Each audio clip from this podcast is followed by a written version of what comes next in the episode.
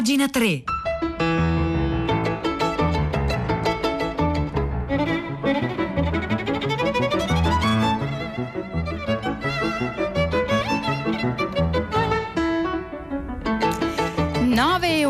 Minuto, buongiorno da Marzia Coronati, ben trovate, ben trovati a pagina 3, la cultura nei giornali, nel web e nelle riviste. Questo giovedì 31 dicembre è una giornata speciale, un po' per tutti, anche un po' per Radio 3, una giornata in cui abbiamo parlato da questa mattina presto e continueremo a parlare nel corso di tutto oggi delle cose da salvare in questo anno così difficile, una sfida per noi e per i nostri ascoltatori, per capire insieme cosa abbiamo imparato in questo 2020 così, così particolare. Allora, tra i vari contenuti speciali di oggi ci sono tre foto da ricordare, tre immagini scelte da Radio 3 e descritte da chi le ha scattate nel, nel corso di, di, di, alcuni dei programmi di oggi. No? La prima foto è stata ospitata già questa mattina dal programma Qui Comincia, il programma che in questi giorni è condotto da Arturo Stalteri, si trattava di uno scatto che aveva a che fare col tema del cambiamento climatico. La prossima foto sarà ospitata all'interno del programma Tutta la città ne parla, il programma che andrà in onda a partire dalle 10, sarà uno scatto di Francesco Iodice, figlio d'arte, sarà lui stesso a raccontarcelo. Allora, anche noi oggi a pagina 3 partiamo parlando di fotografia, o meglio di un amante della fotografia cioè Leonardo Sciascia. Leonardo Sciascia a gennaio del 2021 avrebbe compiuto 100 anni, allora Marco Belpoliti lo ricorda su Repubblica e lo fa da un punto di vista molto particolare perché non ci parla solo dello Sciascia scrittore, saggista, giornalista, ma ci parla di un Leonardo Sciascia amante dell'arte e soprattutto della fotografia. Allora, sulle pagine di Repubblica, Belpoliti scrive appassionato di incisioni e acque forti, Sciascia cominciò a comprarle per sé e a donarle agli amici appena poté per, per me, appena poté permetterselo per i proventi derivanti dai romanzi. Lo stretto rapporto tra visualità e scrittura ha dunque una grande importanza nel suo lavoro letterario. Per quanto sia stato un appassionato e un intenditore d'arte, in particolare di cose siciliane, Sciascia si è sempre definito un dilettante, ovvero uno che trae piacere e dà piacere. Sciascia è un autodidatta, così lo sono stati Calvino, la cui vera università fu l'Einaudi, e Pasolini, che per quanto laureato è stato a suo modo un geniale autodidatta, e anche Fenoglio, che come Sciascia alla laurea non arrivò mai. Questo spiega il modo così poco convenzionale, a tratti istintivo, libero e problematico con cui lo scrittore siciliano ha scritto d'arte, che in definitiva ha usato più come un oggetto per immaginare, pensare e scrivere che come argomento di studio. C'era in lui la propensione ad essere un erudito che bene si adattava alla sua capacità letteraria di scovare indizi e collegare temi e personaggi, di passare dal particolare al generale, mai viceversa tipica degli scrittori indiziari. Come hanno segnalato vari amici e studiosi, Sciascia non affronta mai direttamente le singole opere di cui scrive, ma mira alla ricostruzione dell'ambiente in cui sono nate, racconta chi le ha fatte, più antropologico e sociologico che critico. Tra tutte le arti, quella che ha catturato maggiormente la sua attenzione è appunto la fotografia, che non a caso indicò come un'arte cui non era stata assegnata una propria musa. Tra i fotografi di cui ha scritto ci sono Giuseppe Leone, Melo Minnella, Lisetta Carmi e soprattutto Enzo Sellerio e Ferdinando Scianna. Quest'ultimo poi è stato il fotografo cui ha dedicato più attenzione a partire dal 1965, dal libro Feste religiose in Sicilia. Si chiede Marco Belpoliti perché eh, Sciascia amava proprio la fotografia, prima di tutto perché più della pittura la fotografia sembra parlare della realtà e la realtà è il mistero da svelare nell'opera di Sciascia, inafferrabile, incomprensibile, contraddittoria, misteriosa. È il luogo in cui verità e menzogna si affrontano senza fine. Inoltre la fotografia sembra a Sciascia quella che più ha a che fare con la letteratura. Lo interessa in particolare il ritratto, come mostra lo scritto Il ritratto fotografico come entelechia, uno scritto che potete ritrovare in una raccolta dal titolo Fatti diversi di storia letteraria civile. In quello scritto Sciascia parte dalla lettura della Camera Chiara di Roland Barthes, lo scrittore francese alla ricerca della vera immagine della madre, la verità del suo volto, e la scopre in un'immagine di lei bambina. Quella che insegue, scrive Sciascia, non è la somiglianza fisica della madre, ma quella che egli chiama entelechia, termine coniato da Aristotele che designa lo stato di perfezione, meglio, il compiuto, l'intero di un ente che ha raggiunto il suo fine attuando ciò che era in potenza. L'intuizione gli è balenata ripensando alle immagini di Pasolini che gli, aveva, gli avevano mostrato, quelle scattate da Pino Pederiali, le sue ultime, a Sabaudia, dove il poeta passeggia nel rifugio della Torre di Chia, dove scrive al tavolo o appare nudo nella propria stanza. Gli viene fatto di pensare a una frase, un uomo che muore tragicamente è in ogni punto della sua vita un uomo che morirà tragicamente. Questa frase che Sciascia ha letto in un'opera diventa per lui il senso stesso di quest'arte senza musa. Ad attrarlo è ciò che la fotografia contiene riguardo al destino, il passato ma anche il futuro che l'immagine contiene in potenza. E qui Belpoliti diciamo ci mostra come è bravo no? a intersecare letteratura e fotografia, una cosa che lui spesso fa, soprattutto sul blog Doppio Zero, dove un blog che lui anima e su cui scrive spesso di questi temi. E conclude conclude questo bellissimo articolo dedicato al centenario di Sciascia, conclude Belpoliti, sul ruolo che la morte ha nell'opera di Sciascia si è scritto molto e questo è senza dubbio il suo tema dominante, non la morte come oscurità. Nel giorno della civetta la morte non è il buio, bensì la luce, il chiar chiaro, come spiega il brigadiere al capitano Bellodi eh, bianco e nero è il rettangolo su cui appare il suo ritratto in tante immagini, quel ritratto in cui a stento si riconosceva, pur sapendo di essere pirandellianamente lui stesso. Ecco, io ad esempio ehm, Il giorno della civetta è un libro che ho ripreso in questa pandemia, ecco, tra le cose da riprendere. Io non ho comprato, ecco, se posso permettermi una nota personale, non ho comprato molti libri nuovi, ma ho ripreso in mano dei libri letti magari in dei momenti della vita in cui non si capivano, in cui cui forse adesso rileggendoli si può trovare dell'altro. Uno di questi è stato proprio il giorno della civetta, che peraltro si legge in pochissimo, in due, in due, sere era già finito, un libro bellissimo che ci ricorda oggi Marco Belpoliti sulle pagine di Repubblica.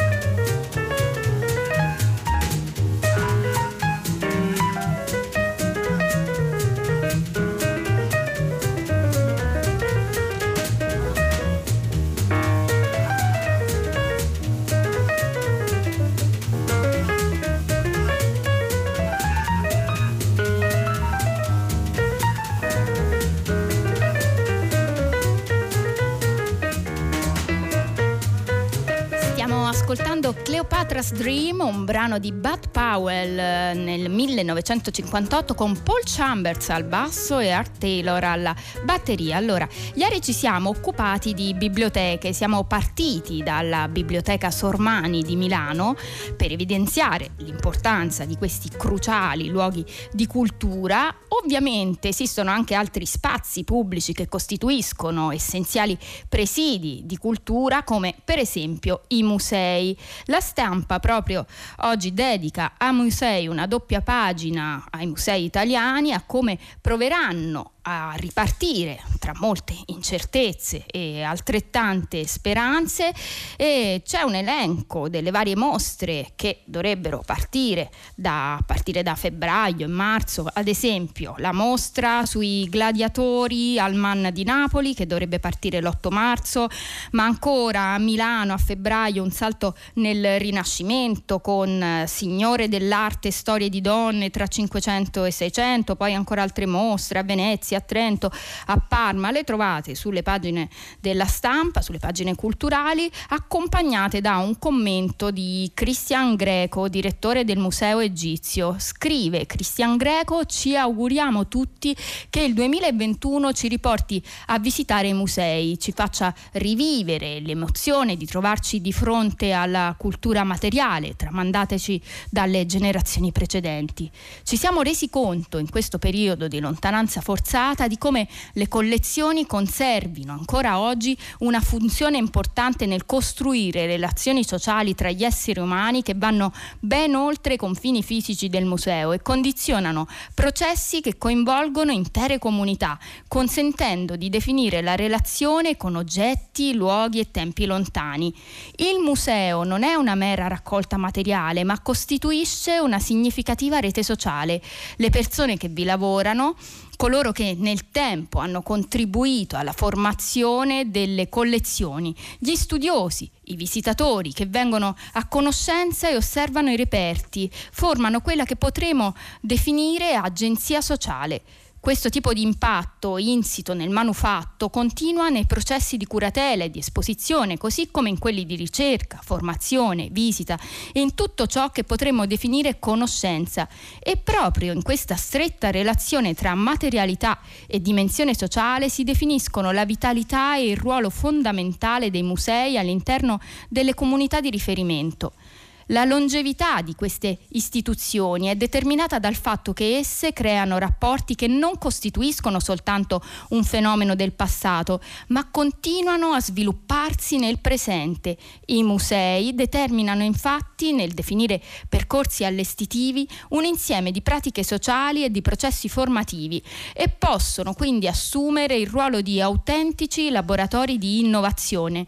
Possono diventare zone di contatto, spazi in cui i processi culturali vengono creati e, contestu- e contestualizzati e davvero noi non vediamo l'ora di poter tornare a visitare questi luoghi della memoria. Ecco, questo era il messaggio, il commento di Cristian Greco contenuto in due pagine della stampa dedicata alla riapertura, speriamo prossima, dei musei italiani, noi dovremmo avere in collegamento Rosa Polacco, Buongiorno sono, Rosa, ciao Marzia, allora... buongiorno, eccoci, stiamo preparando l'ultima puntata di tutta la città ne parla di quest'anno ed è inevitabile cercare di fare un bilancio, soprattutto prendendo spunto da due telefonate arrivate questa mattina a prima pagina, quella di Giorgio e quello di Piero, due ascoltatori che per primi tentano un loro bilancio tra le cose drammatiche che ci sono successe, che abbiamo eh, vissuto e analizzato e quelle eh, di cui ci siamo curati meno, presi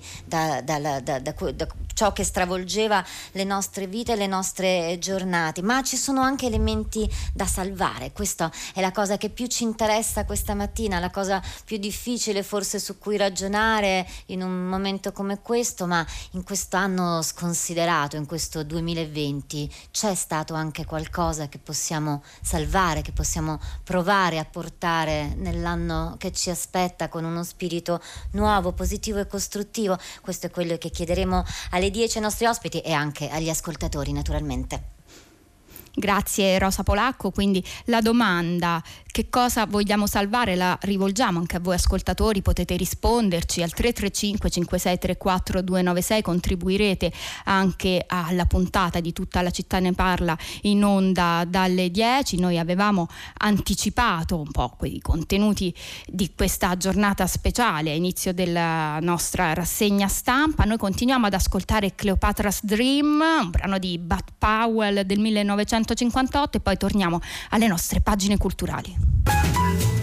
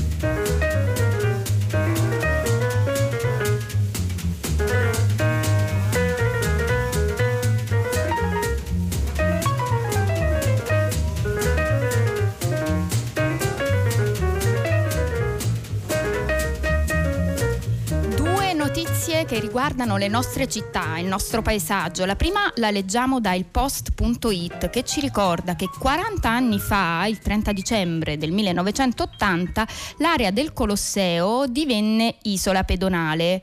Secondo l'ACI, la prima isola pedonale d'Italia, anche se già alcune città si erano mosse prima in realtà. Per esempio, Bologna aveva creato già un'area pedonale intorno a Piazza Maggiore nel 1968. Lo stesso aveva fatto Siena, chiudendo Piazza del Campo già nel 1962 e poi allargando l'area interdetta al traffico nel 1965. In altre città invece si cominciò a chiudere le zone centrali con un certo ritardo, ad esempio Piazza del Plebiscito a Napoli rimase un enorme parcheggio fino al 1993. Allora, il post.it commenta il problema dell'Italia con le auto era, in parte parte ancora legato all'improvviso sviluppo industriale ed economico che il paese ebbe tra gli anni 50 e 60. Nel giro di qualche anno l'Italia si ritrovò a essere una grande economia meccanizzata, mentre fino a poco prima era stata un paese prevalentemente rurale e povero. Da una parte il benessere diffuso e dall'altra lo sviluppo industriale resero disponibile quasi, a quasi tutti gli italiani un bene che prima era considerato di lusso, l'automobile. In quegli anni le istanze ambientaliste non erano ancora nate, mentre era radicato il convincimento che lo sviluppo sarebbe stato inarrestabile senza effetti collaterali. Le case automobilistiche, soprattutto la Fiat, spingevano affinché venisse incentivato il trasporto privato e venissero finanziate le costruzioni di strade e autostrade.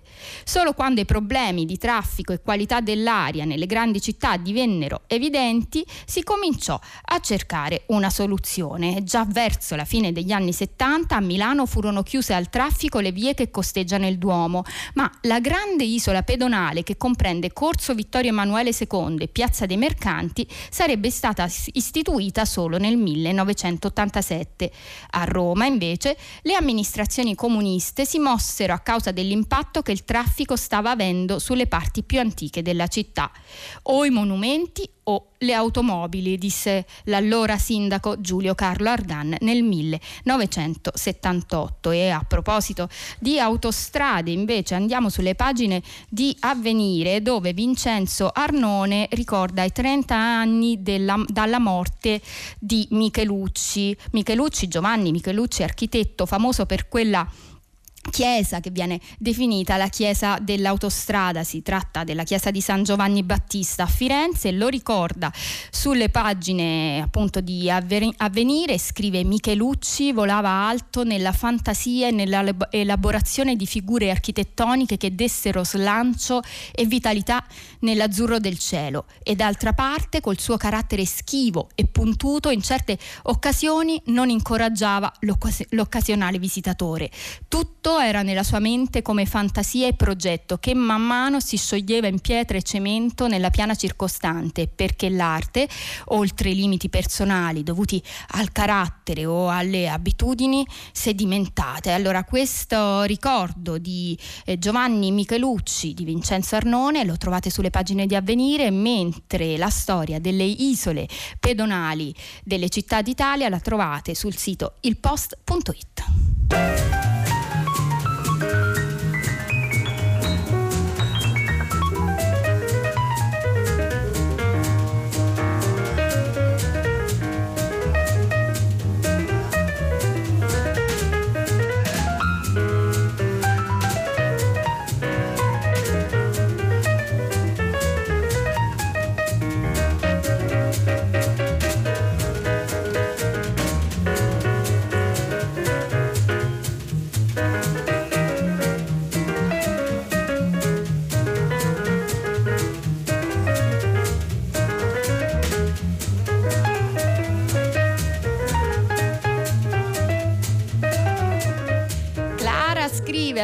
05 5634 296 da salvare l'abbassamento dell'inquinamento nelle città, un dato positivo del 2020, anche a che fare con l'articolo che abbiamo appena citato. Simonetti realtà dell'anno che sta passando, quello che dobbiamo salvare se l'abbiamo incontrata è l'amicizia. Continuate a scriverci al 335 5634 296, stiamo, stiamo costruendo un, elenco delle cose da salvare di questo insolito e difficile 2020. E noi invece vogliamo adesso segnalarvi un libro, Edmond Adeo e Richard Garvin, è un libro dal titolo Led Belly, il grande romanzo di un re del blues, edito adesso in Italia dalla Shake Edizioni, raccontano la storia eh, che costituisce un capitolo decisamente non secondario della storia statunitense, americana. La vita e l'opera di Addie Ledbetter, più noto a tutti come Led Belly, ne scrive oggi Guido Caldiron su Il Manifesto, scrive Guido Caldiron, era passato meno di un anno da quando nell'estate del 1933, mentre negli stati del sud-ovest del paese la fantasia popolare si nutriva delle gesta criminali di Bonnie e Clyde, una berlina Ford nera si era presentata al cancello del penitenziario di Angola. 9.000 ettari di campi di cotone e canna da zucchero circondati da foreste e paludi, una delle prigioni più terribili d'America, che ospitava in condizioni disumane oltre 2.000 prigionieri. Con un pesante apparecchio metallico con cui registrare decine di dischi ver- vergini che si occupavano il sedile posteriore. John e Alan Lomax stavano attraversando le regioni meridionali per raccogliere tracce di quel repertorio tradizionale che avrebbe in seguito alimentato l'Archive of American Folk Song della Biblioteca del Congresso a Washington.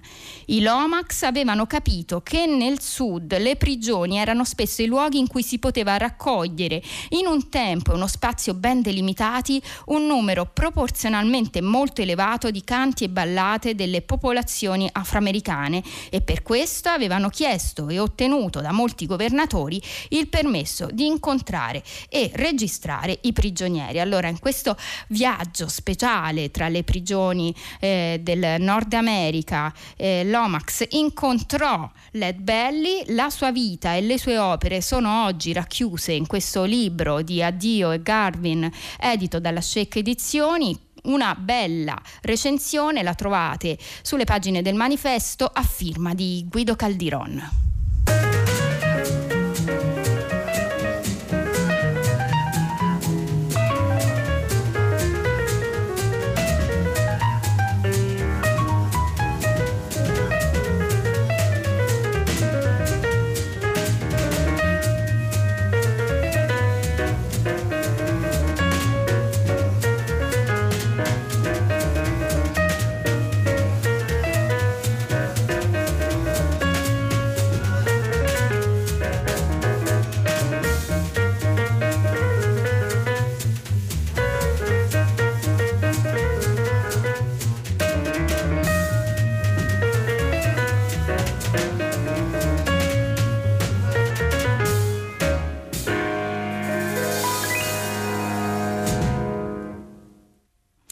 Cleopatra's Dream, un brano di Bud Powell del 1958 con Paul Chambers al basso e Art Taylor alla batteria. Cleopatra's Dream ci ha tenuto compagnia oggi in questa puntata di pagina 3. Voi state continuando a scriverci in moltissimi sulle cose da salvare di questo 2020, da salvare ora e sempre la resistenza, da salvare l'amicizia, da salvare la terra, l'umanità, la compassione, la sconfitta di Trump, insomma tantissimi sono i messaggi che arrivano al nostro numero. Noi che salviamo, ovviamente salviamo la radio. Sul venerdì oggi Ernesto Assante, che è stato anche un conduttore radiofonico, ci parla di un libro. Il libro è Rai Stereo Notte, edito da Jacobelli, a cura di Giampiero Vigorito. Ernesto Assante inizia così questo, questa recensione. C'era un tempo in cui la radio, il modo di intendere la radio e le sue trasmissioni trasmissioni musicali era diverso da quello di oggi. Certo, lo scopo principale era sempre quello di intrattenere, di fare compagnia a chi ascolta, ma era il modo in cui farlo che faceva la differenza tra i programmi e le radio stesse e il modo di stereonotte era diverso da quello di tutti gli altri, come racconta ora il libro Rai Stereonotte a cura appunto di Giampiero Vigorito anche perché per alcuni mesi chi la faceva, come il, il, sottoscritto, quindi Ernesto Assante che scrive questo articolo, che vi ricordo potete trovare oggi sul venerdì, che esce straordinariamente giovedì perché domani i, geno, i giornali non escono, ecco, anche perché, mesi, eh, anche perché per alcuni mesi chi la faceva viveva in un universo parallelo, stando sveglio la notte e dormendo, se possibile, di giorno, cambiando i propri ritmi e le proprie abitudini. Per adattarsi a una realtà diversa, solitaria, affascinante. Tutte le notti diversi conduttori si alternavano ai microfoni della RAI, dalla mezzanotte alle 6 del mattino in diretta, per condividere la loro passione per la musica, la loro conoscenza della musica, per parlare di musica, oltre a farla ascoltare. Continua questo lungo articolo dedicato al programma Radio Stereo Notte, ma dedicato anche al libro Rai Stereo, Notti, eh, eh, Rai Stereo Notte, scusate, edito da Jacobelli e conclude così Ernesto Assante. Bene, per concludere posso dire che Stereo Notte, che ho condotto diverse volte dal 1983 al 1987, mi manca. Mi manca parlare da solo davanti a un microfono di notte, una roba un po' da matti a pensarci su oggi, in uno studio dove sei solo tu e il pazientissimo tecnico che come te non dorme. Mi manca poter far ascoltare la musica che amo a qualcuno che non siano solo i miei familiari o chi sale con me in macchina. Mi mancano le lettere, disperate, saltate da confessionale o da maniaco musicale, che arrivavano a centinaia durante quei mesi mi manca la musica nelle orecchie in cuffia, mentre fuori il mondo, quasi tutto, dorme. Mi manca la radio. Farla crea dipendenza, una sanissima, meravigliosa, travolgente dipendenza. Ecco, ci piaceva finire questo 31 dicembre quest'anno con un elogio alla radio, con questo articolo di Ernesto Assante che trovate sulle pagine del venerdì. Io vi saluto assieme al tecnico Fabrizio Paccione, a Cristiana Castellotti, a Maria Chiara Beranec e a Piero Pugliese ovviamente in regia. Un saluto da Marzia Coronati, l'appuntamento con pagina 3 è per domani alle 9.